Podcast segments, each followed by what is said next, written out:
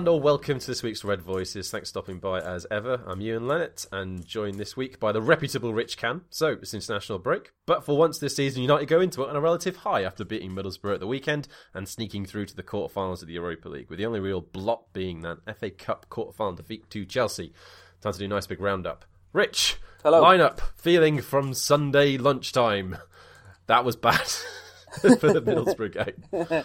The only time I can remember feeling like that was when we were going to the Liberty Stadium and we were seeing what Phil Jones, Marcus Rojo, and Carrick was starting his first league game of the season there. It gave me that sort of awkward sinking feeling, especially as well as Mourinho had said after the Rostov game. He didn't expect us to win. No, I, I mentioned the other day that you can imagine if uh, if Moyes had said that, there'd have been hell to pay. Although, admittedly, I, I got to the point where Moyes could have said something perfectly palatable, and I'd hate him for it anyway. But yeah, I think that was just a case of mind games, really, wasn't it? Or trying, he was just trying to emphasise his point about the fixture list, whether whether that's right or wrong, we'll probably discuss later. But um, but it was a, it was a tough one. I almost felt like Mourinho picked the, the team for the game almost as to make a point, to make his point about the fixtures and how he couldn't, you know, there were too many games and he couldn't select this player and that player. You know, he left Mkhitaryan out for, for reasons just he said because he was just resting him. Um, I've never really quite worked out why Mourinho thinks some players can't play two weeks and some can, but anyway. But he, he took a gamble, really, didn't he? I mean, he had played obviously Herrera and Pogba weren't there, and Ibrahimovic, but he took he took a gamble on the team, and unfortunately, it paid off. Yeah, it did. I mean, we won. Good times. Superb, yeah. It, it, was a funny one, wasn't it? It was because with seeing that lineup, you didn't necessarily expect United to have particular control. And as they were pointing out on the coverage, possession wise, we didn't necessarily do all that well. But for the first hour or so, up until we went 2 0 up, we we had pretty good control over it. You know, they play. I mean, you know, we'll come on to Jesse Lingard in a bit more depth, but they certainly Middlesbrough played to our strengths on Sunday afternoon for sure. You know, it certainly helped that they they certainly allowed us to play in those situations. And when we were catching them on the break, we did look pretty you know dangerous. You know, Mata and Lingard were playing pretty well. Rashford had two or three you know clear chances on goal that perhaps he should have scored from. And you know, in the end, the first of two agents in Middlesbrough's team, Fabio missing Fellaini for that deep cross from Ashley Young's, uh, well, from that deep cross from Ashley Young, and then Fellaini to nod into the first goal. Yeah, I mean, I think I think the key issue for Middlesbrough in that game is that they're just absolutely wretched at football. They'd scored, I think they'd won one game in thirteen. They'd scored three in their last ten Premier League games, and they're absolutely terrible at football. And fortunately, we put out a team which was more terrible than than that you would normally be, but it was still too good for Middlesbrough. Um, you were tempting fate so much on Twitter before kickoff, saying Middlesbrough haven't scored you know seven years. They haven't won a game in about a decade, and I was just thinking, Rich, just no, stop. This is this is not good. I know you were trying to emphasise a point, but it, it gave me an awful, awful sinking feeling. I did the uh, I did the same thing before the Bournemouth game, and that backfired terribly. Um, yeah, but I, I think one of the key things in that game, well, two two key things. I think it was very interesting that Mourinho um, pushed by to to right back and played Valencia further up, which I think worked very well. And also having Rashford in there um, rather than Ibrahimovic for this particular game allowed us to to play a counter-attacking game. And mm. whilst Rashford's finishing wasn't the best on the day, his pace and movement was a real problem for Middlesbrough all the way through. And the number of times we, we, we sprang out of them, as you say, Mata and Lingard sort of supported well, and the first half, the number of times we were in on the right hand side of the box and with you know with space to deliver, um, and we just kept ballsing up or Valdés would pull a save or whatever. You know, interesting. We'd attack that way the whole game, and then we scored in a, the most industrial way possible, just getting the ball to Ashley Young, who crossed brilliantly, and and there was Fellaini unmarked. Hmm. I mean, that was a funny midfield combination. One you know, with uh, Carrick and Fellaini. I wasn't necessarily sure how that was going to play out, and as as was spoken about many times, you know, Fellaini's been a much maligned member of the team, but he, I think we're all in agreement. He played pretty damn well on Sunday. He did, and he played well when he came on in midweek as well. I, I'm torn on Fellaini. On the one hand, there's this guy who we know isn't technically good enough to be a Manchester United footballer or a Manchester United starter in a successful team. We know that, and he'll, he'll be inextricably linked with Moyes, which was a truly hideous eight or nine months in all of our lives. Mm-hmm. But and I think a lot were surprised when Mourinho didn't uh, push him out at the start of the season. But on the other hand, he's a guy who never complains. He doesn't mind playing one in five games or whatever. He's been barracked, you know, barracked quite a lot by the crowd. He's been booed at Old Trafford, which I don't really recall ever hearing for another United player before. But he just, you know, he gets his head down. He doesn't whine about it, and he and he he's sort of developed a use this season, hasn't he? He's he's just kind of an alternative presence for us that when when other things aren't working, Fellaini potentially offers a different route to goals. Hmm. And again, I think on, on, on Sunday that, that was the issue. We were we were we were breaking and trying to score goals from uh, breaking wide areas and, and, and through balls through the middle, and then we, we weren't being successful. And ultimately, Fellaini offered a different route, which was to isolate Fabio at, left back and get a header in. Mm. Yep, and things got even better when Jesse decided to do a Mendes in the second half. I mean, obviously it helped that everyone was sort of backing off from him, and if I recall correctly, there were options to pass to uh, Rashford and Mata in the build up to that, but he, you know, it opened up for him, so he thought, why not? And good grief, what a hit that was! He doesn't really score ordinary goals, that boy. No, he doesn't. This is this is part of the Lingard conundrum, isn't it? Really, I mean, I think everyone can see mm. he hmm. doesn't have any outstanding attributes that would make him an obvious starter for United and he'll have a few fairly nondescript games, and we'll all be chuntering about how how he's not quite good enough. And then every so often he just pulls out a perler like that, and you have to mm. you have to completely reassess your debate. It, he'll be he'll be largely rubbish for the next month, and then he'll pearl one into the t- pearl one into the top corner at City or somewhere like that, and we'll all be like, oh, thank God for Jesse Lingard. I mean, lovely, lovely finish. You know, Valdés had absolutely no chance at that, and I don't think he even expected Jesse to go for that shot. So the only frustrating thing about that goal was the reaction immediately afterwards, which I believe was to bring Marcus Rojo on. So, that, how many? Five or six defenders on the pitch at that point? Mm. That was one of those instances where Mourinho seemed to get the team selection correct. You know, we predominantly played on the counter and gave with some re- real problems. And then us sitting back and not killing the game off completely, having too many defenders on, and this really sort of rough, jagged shape where no one necessarily knew what they were doing because there were so many defenders on the pitch didn't help us at all. We just lost our way in any sense of attack after the Lingard goal, and that was really, really frustrating to see. Yeah, I think there are two two issues with, with, with that substitution and what happened after it. The first is that Mourinho just has this tick whereby he substitutes Mata on the 70th minute of every game, regardless of how he's playing, mm. which it doesn't it doesn't make a great deal of sense. I mean, watching him, he doesn't appear to be blowing out of his rear end by the 70th minute of every game. It just seems to be this thing that Mourinho does almost out of habit, like Van Gaal substituting his fullbacks, or one of his fullbacks, yeah. for no apparent reason at all.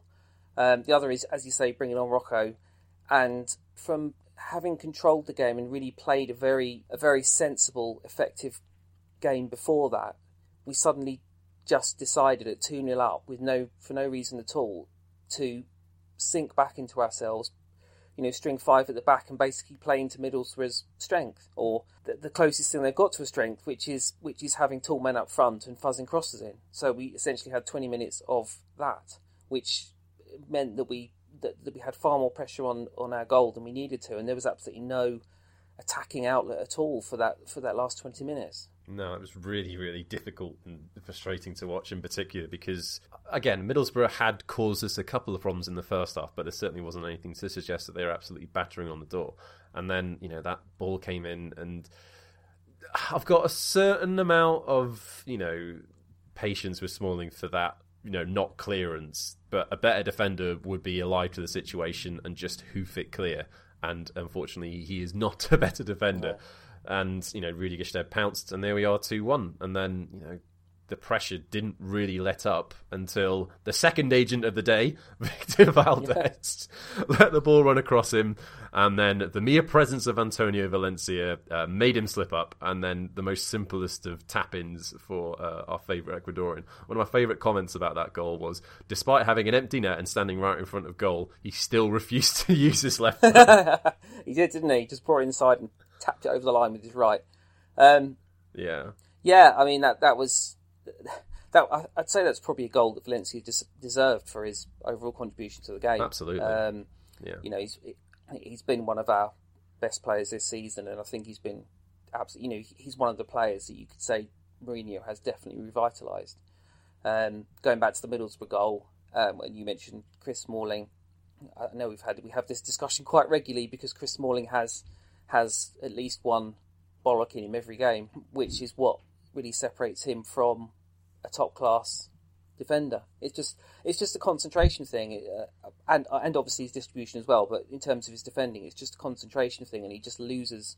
I don't know, he just loses focus every so often in a game, and you know we can see the goal to Middlesbrough, which is pretty pretty pretty shambolic at, at, at, the best of times. Well, it's your fault because you mentioned that they hadn't scored in about seven months before we started the game. Yeah, yeah. I, I, I, hands up. I'll take the blame for that. Good. That's fair enough. As long as we, as long as we understand that. And what's what's what's very interesting is that um, we've we've seen Mourinho being very passive on the on the touchline in, in recent weeks. He doesn't really celebrate goals. Uh, we won the League Cup, and he looked like he looked like someone had just shot his granny. Um, but on Sunday, that was very that was that was very different. He really pumped by the goals. He celebrated you know, relatively wildly, and then for the third one, he ran off down the tunnel, pumping his pumping his fist. Yes, that was pretty nice to see, wasn't it? It really wound up the ABU, so that was really nice to see, wasn't it? Yeah, it did. I mean, that's what we want. I, I wonder if I wonder if there's he's made a, a conscious effort to be less emotional on the touchline since he got ridiculously done for kicking a bottle and you know had a couple of couple of touchline bans, I think, mm. didn't he? But you know that was a pressure game on Sunday. Every time we've had a chance to to move out, uh, out of sixth place, we've blown it every single time, and it's it's been incredibly frustrating. Mm. And obviously, Arsenal had lost, Everton had won, so we've moved down to seventh as well. So that was a really, really big game, and it, it was an important three points. And hey, we're fifth, which is Remarkable. I hadn't even thought. About, I completely forgot about that. Absolutely wonderful scenes. But yeah, seeing as seeing as we developed quite an intense relationship with Sixth Place to moved up was wonderful. You know, there's plenty of you know snickering going on for us, enjoying the fact that we're in fifth place. But to be fair, we were in sixth for a bloody long time. So to see us go up was, yeah, I'm not going to lie, I really enjoyed that. Superb. And yeah, given how Middlesbrough were posing us some serious questions, you know, Rudy Gestede had uh, yeah asked some, a lot of questions of the defence, and Phil Jones and Marcus, uh, well, Marcus Rojo was all right when he came on, but uh, yeah, Jones and Smalling did not cover themselves in glory whatsoever in that second half, or necessarily the first half. So to have gotten through that game, and especially to have you know rounded off the result purely down to Valencia just willing to run a situation that seemed to be completely dead and then tap in for the third was great. You know, such a relief. And given that we'd played Rostov, you know, not even 72 hours previously to have gotten through that game. All right, we made seven changes, so only four of the players that beat Rostov on the Thursday night started. To have gotten through that game in that manner and to have really had to grind it out, despite the fact that we made some errors and you know Mourinho didn't perhaps manage the game as well as he could have done, was exceptionally enjoyable and a massive, massive relief. Because as you mentioned, so many times over the last few months, we've had the opportunity to either win a game at home that we should really be winning knowing that the teams above us are playing each other and we haven't taken advantage of it. To have actually been able to do that, given the circumstances and given how much football we've played of late, was absolutely great. And I think I think going into the uh, international break as well, with uh, you know on a relative high, is, is important. You can imagine if you know, can imagine being an Arsenal fan or an Arsenal player or Wenger now, and you, you've lost four of your last five league games, and you've got two two weeks to sit on it and stew about it. Whereas we can we can go into this break, uh, you know, relatively relatively good spirits and looking forward to the, the West Brom game in two weeks.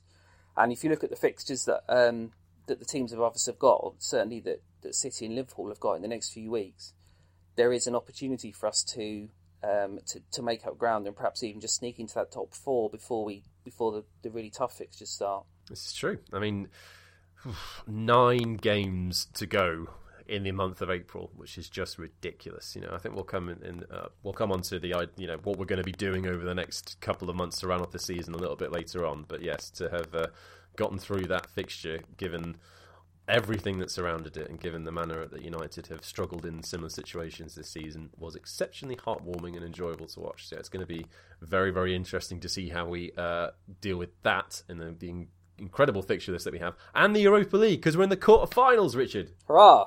I guess the the less said about uh, the away tie in Russia, the better. You know, very very terrible, terrible pitch, and you know, lovely setup from Zlatan for Mkhitaryan's goal, and then the uh, the the home team got that you know, well, Phil Jones not necessarily pulling the offside trap or the man for the equaliser on the night, but I guess that gave us a good sort of basis in which to go on.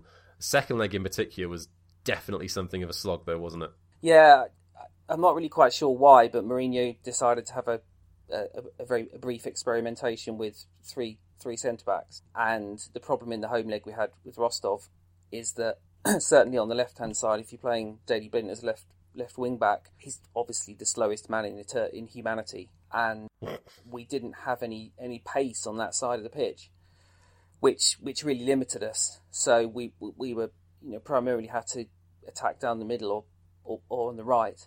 Rostov aren't a great team attacking wise, but they're they're clearly very difficult to beat. For we've seen that they beat Ajax, they drew twice with PSV, uh, they lost only lost by a goal to um, Atletico, and obviously they beat Bayern Munich. So they're not they're not pushovers. No, I mean I think there was a lot of build up in the build up. There was a lot of chat about you know there was a lot of chat about United definitely getting past this team, and it didn't necessarily pan out that way. Or us playing at a higher level wouldn't necessarily have got through that tie a little bit easier. But it never really felt like throughout the entirety of those two games that Rostov were as bad as everyone was saying they are, and that we were going to just waltz through this tie, and that the away goal was such a gigantic thing that it would give us breathing space and then go on and win 2 3 4 nil at home. It was a weird one. Yeah, it was. Uh, I think we were in a very comfortable position having with, an, with the away goal, so we, we could afford to be patient, but we've got this anxiety at home now, haven't we, where the longer the a goal takes to come, the more the more kind of stress the the crowd gets, and and obviously as we've seen this season, it affects the players as well. So it was, I mean, we had that cushion that we could draw nil nil if we if we needed to, but that was that's a pretty dangerous game um, against anybody. And Rostov had a couple of chances on the break that um, Romero did really really well to to save. So we could never we, we could never just sort of relax. So when the goal eventually came, then I think we could all breathe a bit. Mm. I mean, man of the match performance from Romero, to be quite frank. I mean, three occasions in that second half, he pulled some damn good saves out of. You know, there was the the Bukharov header that it was almost behind him when he flicked it around the, the post. Uh, there was the Azmoun uh, curling shot as well. He did well, and then in the last minute, that incredible free kick from distance that he tipped over, and immediately after that, it was full time. So yeah, we we certainly do all uh, owe a rather large debt to Sergio for getting through, getting us through that game on uh, several occasions. But yeah, um, a nice goal to, well, what we thought would effectively seal the tie from Mata. You know, Mkhitaryan with the run, Zlatan with the little uh, flick onto Mata's path, and then a nice little tap in for old Juan. We've seen Mata do that a few times this season. He's becoming the expert of the, of the two yard finish. What? No, no, you can't keep saying this, Rich, because Burnley. I know, I, I know, I know Burnley, but but other than Burnley, um, he's he's made a bit of a habit of kind of sneaking into the far post and and towing over the line. And you know, given that there'll be struggle to score goals from other areas of the pitch. If if Ibrahimovic isn't scoring, then then there aren't too many other options for us. I think Mata is is the one who's really given us a decent goal threat from that attacking midfield position that we've really needed hmm. all season. You know, he's so, he's so it's so difficult to know what to do with Mata or the, his future because ultimately he has so many qualities and he is a genuine goal threat and he can be creative, but he's also incredibly slow. You just wonder whether that will eventually hold him back from being a first team player in a successful United team. But I think he's been um, as important to us this season as any of the other attacking midfielders. Sure. Well, 10 goals, given United have been a team that has not scored very many of those things this season, is a notable achievement. You know, he's been. Yeah one of our more consistent forward players for sure. You know, and it's always nice to see him get a goal because you can tell it means something, and it's still this this feeling around him because he does feel like he has to prove himself still. You know, and it's what he was doing under Van Gaal to a certain extent, taking opportunities, creating. You know, he was our best player apart from Romero on the pitch. Everything good that we did going forward went through him in that second leg. So yeah, excellent to see and you know that sets us up nicely, given the way that the the draw has sort of opened up for us a little bit uh, to progress to the semi final. Relatively, str- well, I say relatively stressful. What am I talking about? Ridiculous, because it's us. Uh, a, a, relatively kind draw, shall we say, with Anderlecht. Yeah, I think of the seven teams we could have drawn, they'd probably be the the the, the second choice after um, after Ghent. Not to be confused you know, with Genk.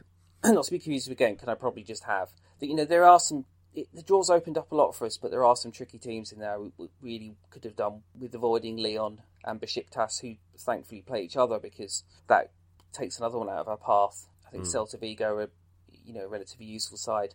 There, there weren't any complete gimmies, but we should be beating Anderlecht um, home and away, and, and in theory gives us allows us to concentrate a little bit more on the league games that we have either side of those ga- those games as well. We perhaps can rotate a little bit. Probably uh, tempting fate here, but if we don't get through against Anderlecht, then that will be incredibly disappointing.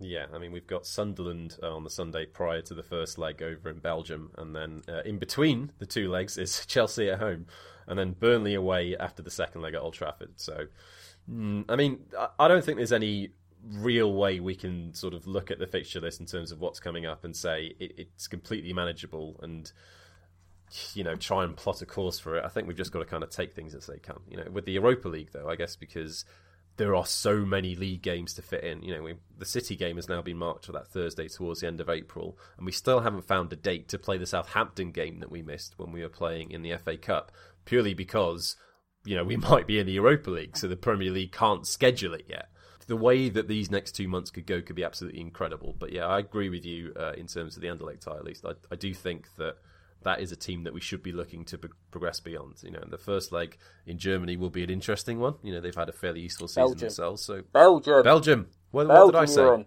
What did I say? Germany. Germany. I meant Belgium. I know what I meant. They've both got similar colours in their flags. It's fine. But yeah, we had a nice fairly quick trip as well, so at least we're not, you know, carting ourselves halfway around the continent to get to a game this time. So that's a bonus. Mentioning the the, fi- the, the fixture list we've got between now and the end of the season, and the how arduous it is, and the fact that we've got four games against against the sides above us as well, I still think it's quite a long shot that we'll finish top four. And so, oh, I agree. Yeah. That that Europa League could I think is really Europa League or bust for the for the final Champions League place. You know, I think looking at the teams that are left, we have to, we are favourites. We must be favourites for that tournament. And I think will be very it will be very disappointing if we don't if we don't make it from here. For sure, yeah. And speaking of uh, the fixture list, is it necessarily a massive, massive twinge of disappointment that we got knocked out of the FA Cup by Chelsea, given how things went? I think, given the season as a whole, it wasn't that devastating to to have lost that game, and mm. given our record at at Stamford Bridge, anyway, it, I think it, a lot of people had resigned themselves to to us not it, that not going our way. I mean, as it was, mm. it was particularly annoying because of the way the game unfolded. But I don't, I didn't feel desperately unhappy when we when we got knocked out. No, no, I pretty much agree with that. You know, it was very frustrating to see Herrera go off, given the way that the game had panned out, given the fact that we'd actually frustrated Chelsea and looked quite useful ourselves going forward on a couple of occasions. But, you know, when you and I spoke about the red card, I think we're pretty much on the same page. It was unfortunate and but there's there's not too much of a reason to argue with it unfortunately because we were served warning. You know, the first booking for basically erecting a brick wall in front of Eden Hazard for Herrera was a nailed on yellow card. You know, I don't think there can be too many complaints about that. And I think he would have been lucky to escape a caution. For the second one, that is not necessarily a yellow card in isolation, but Michael Oliver had just spoken to Smalling, who was captain for the night, about Phil Jones making challenges on Hazard because we were targeting him, trying to unsettle him necessarily work incredibly well, but they hadn't scored before then, so there's that, I guess. In that instance, I think Herrera just needs to manage himself a little bit better and not give the referee a chance to send him off. And he presented him with an opportunity there, and Oliver went for it. Yes, it killed the game off, but I'm not necessarily sure we can have too many complaints about that. Frustration as well is after that Burnley record early on the season that he is now out for uh, the West Brom game at the start of next month too. It is frustrating, and I think the other point to make is that that Chris Smalling as captain was was given the message that we needed to stop these niggly fouls, and then he proceeded not to tell anybody else. Um, but as you say, the weight the weight of blame, if there must be blame, should fall on Herrera. He was perhaps a little unfortunate to be booked, but you know, once once we, it was obvious that there was totting up of fouls going on, and we had clearly purposefully been sent out to try and disrupt Chelsea's flow and to try and stop Hazard from from really getting into the game too much by me relatively physical with him. You know, on a yellow card, Herrera really needs to take a step back and just, you know, just just ease off for ten minutes just to let that cool down and then turn it up again. But yeah, it was a really silly yellow card, and obviously, just it did just completely kill the game. Mm, and the only frustration after that was that, uh, given that we defended pretty well for the most part, given that we were, you know, fresh off that first leg over in Russia, it was uh, a bit of defensive lack of pressure that actually led to uh, N'Golo Kante's goal. Didn't really mention it for the Rostov game. Uh, it wasn't necessarily a huge thought for Sunday's game at Borough either. I mean, Pogba obviously getting injured in the second leg means he's potentially out for two weeks, which is wonderfully timed because it's international break time. But yeah, Pogba really, really struggled in that game. I mean, obviously there's the factor of tightness because Mourinho has had him and Zlatan playing pretty much two or th- two times a week for most of the season, and this has been mentioned, didn't get any preseason, but Pogba really, really struggled that game, and that was. Yeah. Uh, as much as I love that man, that was a frustrating moment to see. He just didn't close down quick enough. I think we've, we've spoken about this before that, um, and Mourinho mentioned this week he tried to uh, apportion the blame for, for Pogba's injury on uh, the FA for their scheduling. But as you as you just said, Mourinho has consciously chosen him twice a week all season, having had no uh, no preseason, and he's played him in games he didn't really need to. He played him at Hull in the second leg of the League Cup, which I think he could have got away with, and he played him at Saint Etienne when we had a 3 0 aggregate lead going into that. And you, you, we've all seen, having been really excellent between late October and mid February, early to mid February, really Pogba's form's dropped off massively since then. He's really struggled. You could see he's just knackered, and you know, hmm. the con- an, an almost inevitable consequence of playing when you're in the red zone, inverted commas, is is that you can start pulling muscles. And as you say, I think we we're perhaps fortunate that it happened when it did, and that it wasn't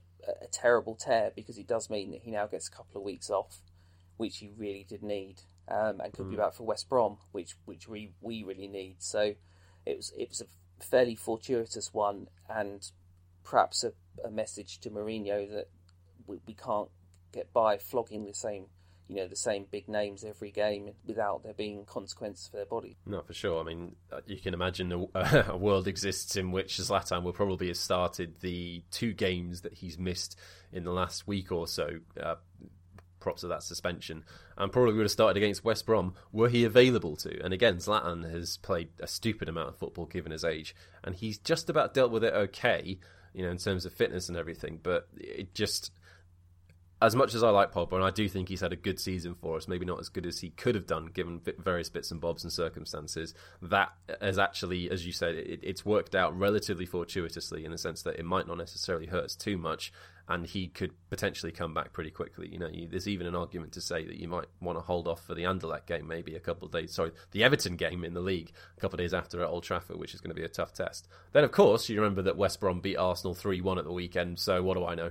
I think as well with, with with the way our home form has been, we need to have as many good players on the pitch as possible. I, I think I said on Twitter, having looked at the, the fixture list from here, we'd almost rather that game have been at the at the Hawthorns than at, than at Old Trafford because our away form this season is as good as anybody in the league by Chelsea. Um, our, our, home form has, has been dreadful relative to the other top teams. And Rashford worked very, very well for us away from home against Middlesbrough because we could play on the counter attack. Middlesbrough played quite a high line, and you know he was ideal for that. Whereas at Old, Tra- at Old Trafford against West Brom, we're going to need a bit more guile to to break them down because they're going to sit deep. They're not going to come out. They're not going to give Rashford space in behind. So missing Ibrahimovic could be more of an issue in that game than it was on Sunday. Pog was one really our one of our few players who can who can in theory unlock a defence sitting deep. So I think it is important for us that we get him back for that game if we can.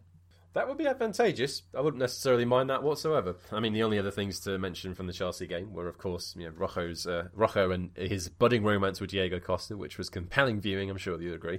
And uh, Rashford's, you know, superb chance. I mean, he did incredibly well to make that. It reminded me quite a bit of. Uh, you know the the chance that Martial carved out last season against Spurs when we lost three 0 over at White Hart Lane, just because it purely came out of nowhere and it was just pure determination and skill to make it, and the finish wasn't necessarily the end of it, but it stuck out purely because that was the only chance that we created all game. You know, I'm not knocking Rashford whatsoever, and I do think that you know over the commentary of the Middlesbrough game on Sunday, talking about you know Rashford just needs to you know just improve his finishing. There might be an element of truth to that, but you know he's 19 years old. You know he's purposefully playing less games and in different positions as opposed to playing as an out and out striker because United don't want to overload him because Mourinho doesn't want to put the burden of having to be United's top scorer on the shoulders of a teenager. And I think, you know, for the most part, whilst you could suggest that Ibrahimovic should have started a few less games and maybe play Rashford through the middle on a couple more occasions, he's been handled pretty well. I don't think the issue is is Rashford's finishing per se. I think I think he's a lot better finisher than he's been showing in the last the last few weeks. He's just yeah, I'd agree. Sna- snatching at chances. He's he's not as composed as he was last season, and I think that's just because he's not scored a great deal of goals this season. And the longer it goes, I think the bigger in his mind it's it's becoming. But every other aspect of his game, I think, is has been very good in the last two games. I think he was a very mm. decent outlet for us at Chelsea, particularly given that we only had ten men. And as you say, that yeah. was a that was a, a wonderful run, and his his pace really makes a lot of difference, particularly away from home. I think he needs a goal, goal in in a meaningful game. They're all meaningful now, so he, he just needs a goal, and I think that will that will lift his confidence a lot. And and it wouldn't surprise me if he went on a, on a bit of a mini run of goal scoring. It's the old adage, isn't it? A goal will do him the world of good. But there we go. Let's uh, move on to today's news. Uh, everyone's favourite German, you know, with a question mark in uh, in brackets there. Bastian Schweinsteiger's off to Chicago Fire today, Rich. Now, I'm, I'm guessing you're very well. I'm guessing you're very, very, very well aware that I've got somewhat mixed feelings on the subject. So let's start with you on that.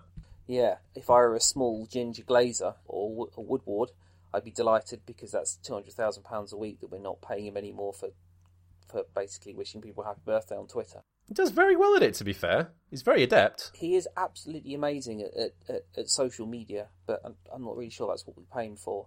I don't understand the kind of cult status that he's accrued while he's been at United. I think it's been more on reputation than anything else. I think uh, people were expecting expecting a world class player.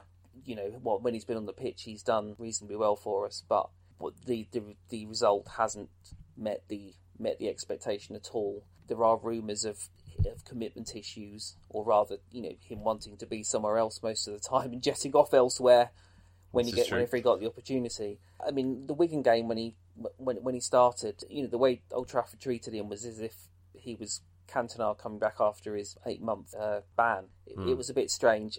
I mean, he, there's no doubt he, he, he comes across as a really nice genuine, pleasant guy. I, I, don't think there's any issue in that regard. He just hasn't been a footballer that's remotely repaid the investment that we made in him. And Mourinho, you know, Mourinho will be delighted because he clearly wanted him out at the start of the season, and for I, I imagine for financial reasons, Schweinsteiger wasn't necessarily willing to do that.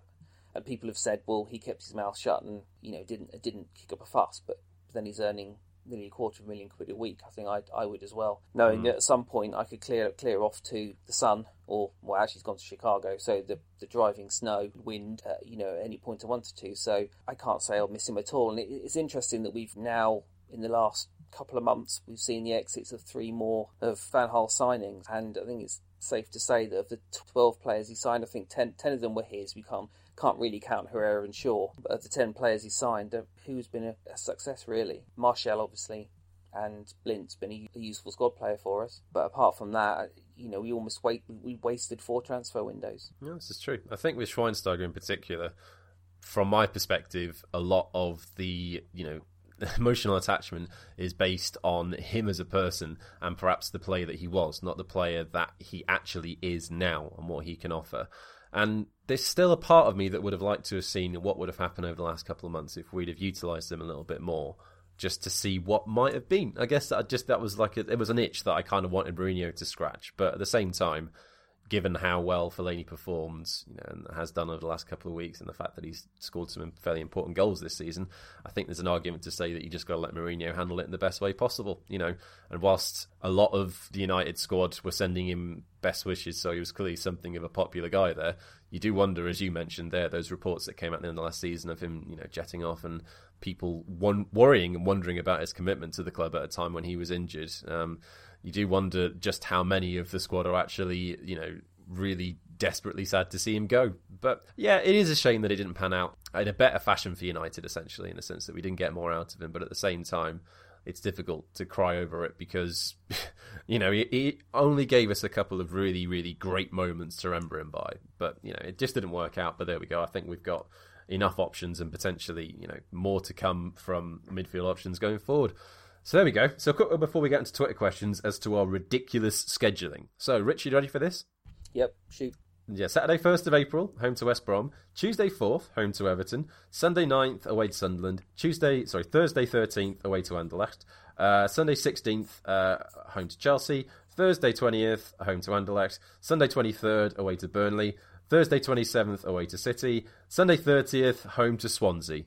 Nine fixtures in April. My good bloody grief. Yeah, I mean, I think we were talking before we started recording, and I, I said that in the uh, we've got exactly the same number of games left if we get to the Europa League final as we as we had in the treble season, and there was a quite an element of momentum in that in that season. Each game drove us on to the next game, but as you quite reasonably pointed out, we had four very very high class forwards whilst the whilst the squad is smaller now, obviously the quality of the first team is nowhere near that level. I think we've just got to. What I suspect Mourinho, all Mourinho can do is it's hard to plan too far ahead. Is just basically firefight before every game. Just you know, stick out the best team you can in any you know any given moment for any given game, and just see where we go. I think, as I said before, I think I think finishing top four is an incredibly big ask now. If you look at the our last five games of the season, three of those are away at City, Arsenal, and Spurs. That's that's a tough gig, and I, I do wonder if if we're playing Europa League semi-finals at around that time, whether Mourinho will just think you know chuck everything at the Europa League, and and really just not toss off the league because he, as we've seen he he's he's not capable. Filthy boy. Well, yeah, exactly. as we've seen with him in the League Cup, Mourinho is incapable of picking a very weakened team. He just can't do it. He need he, in his mind he has to win every game, mm. and I think he'll put out competitive sides. But I do think there'll come a point in uh, late April, mid to late April, when it will become apparent whether we need to concentrate on one or the other and I think that will end up being the Europa League because that's that's the tournament we really can win. It's very true. You know, as we spoke earlier on about the, the teams that are left in there, the draw has opened up to us to a certain extent. Sorry to repeat myself, but it's true. You know, it's a winnable competition for us this season, and looking at how the league fixtures have panned out, had we beaten the likes of Burnley at home and then Stoke at home Bournemouth at home. Stop me before I repeat myself again. But basically, if we'd won all these games that we necessarily should have won, that we ended up drawing, then we wouldn't be in this situation. So, in that sense, yeah, the scheduling's not great, but we've only got ourselves to blame. You know, we're in the Europa League because we weren't good enough to qualify for the Champions League last season and you know to win it, it's only two extra games than it is to win the Champions League. But you know clearly the, the travel on, has clearly taken its toll. But I don't necessarily think we can have any complaints about that in terms of managing for the Premier League. Given how many big games and big teams we still have to go, I've, I can't see a way in which we can necessarily do both. You know, it would, it would be. Rem- it might sound ridiculous to say winning the Europa League and finishing top four is a remarkable achievement because that just sounds like Arsenal talk, to be honest.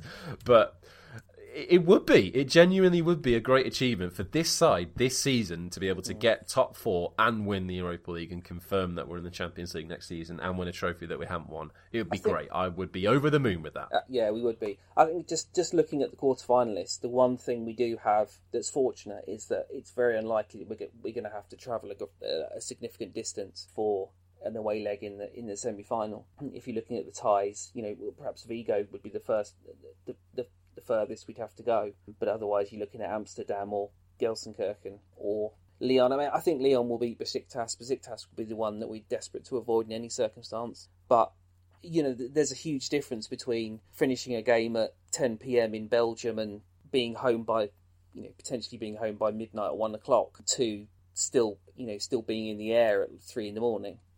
So, and that obviously has a huge knock on as to what you can do the next day and the following day.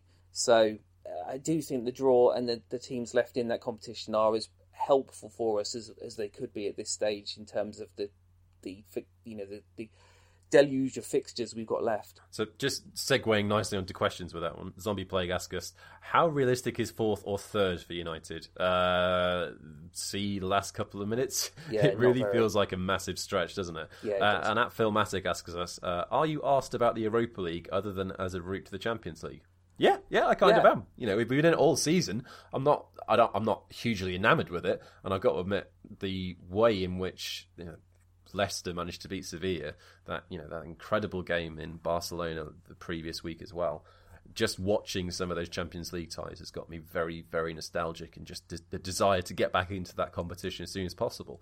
But yeah, the Europa League's been all right. You know, it's not a an incredibly prestigious competition for a club of our stature. You want to be playing the Champions League. That's where we should be, and that's what we're working towards. But for now, to win a competition that we've never won before, that'd be great. I'd be, as I said, I'd be more than happy with that. Firstly, it's a tournament we've not won, and Hmm. and also I, I guess as a, as a gentleman of a certain age, um, I I can remember how highly rated and prized the, the old Cup Winners' Cup and UEFA Cup were, and hmm.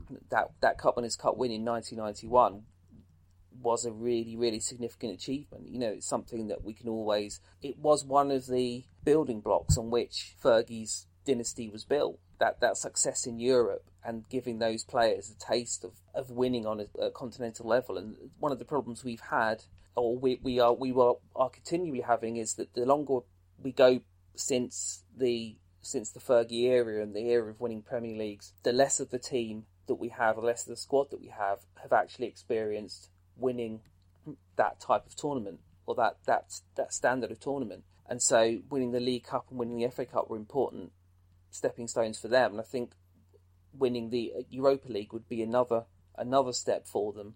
And as you say, we're nostalgic for the Champions League, and you know to have a big European night like that would be a really great a really great learning experience, particularly if we can get back in the Champions League next year. I think it would be helpful for us to qualify that way. As Mourinho said, we can qualify two ways, but one of them gives us a trophy, so why would we not prioritise that way?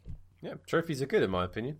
They are, and Yeah. they're shiny. I think there's definitely something about the mentioning the UEFA Cup and the Cup Winners' Cup. There was definitely something uh, more prestigious about winning them before they were rebranded into the Europa League. So perhaps there's still a little bit of that dodgy sort of second cousin role when it comes to the Europa League because it still doesn't quite have that same va-va-voom, does it? I don't know, I might be wrong, but isn't this kind of the English snobbery that we've had towards the competition? Because continental teams have taken it far more seriously than we have from the start, and f- for hmm. for us, it's it's been this inconvenience. You know, we take the piss out of other sides.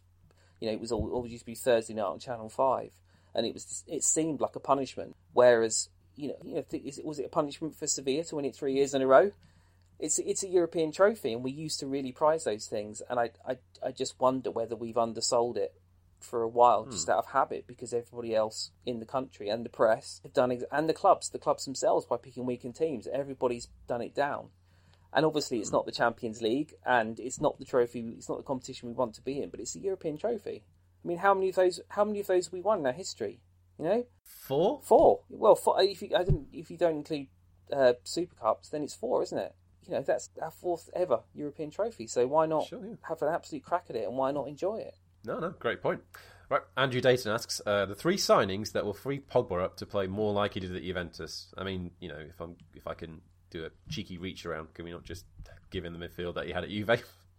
Yeah, it just occurred to me. It just occurred to me that it's Mm-hmm. our, actually our fifth European trophy. I, I think it would just need one signing to do that, and it would be it would be a, a holding midfielder. I was we saw um, saw on Twitter today Guillem Balagué suggesting that um, Bakayoko of Marseille has agreed personal terms with Chelsea.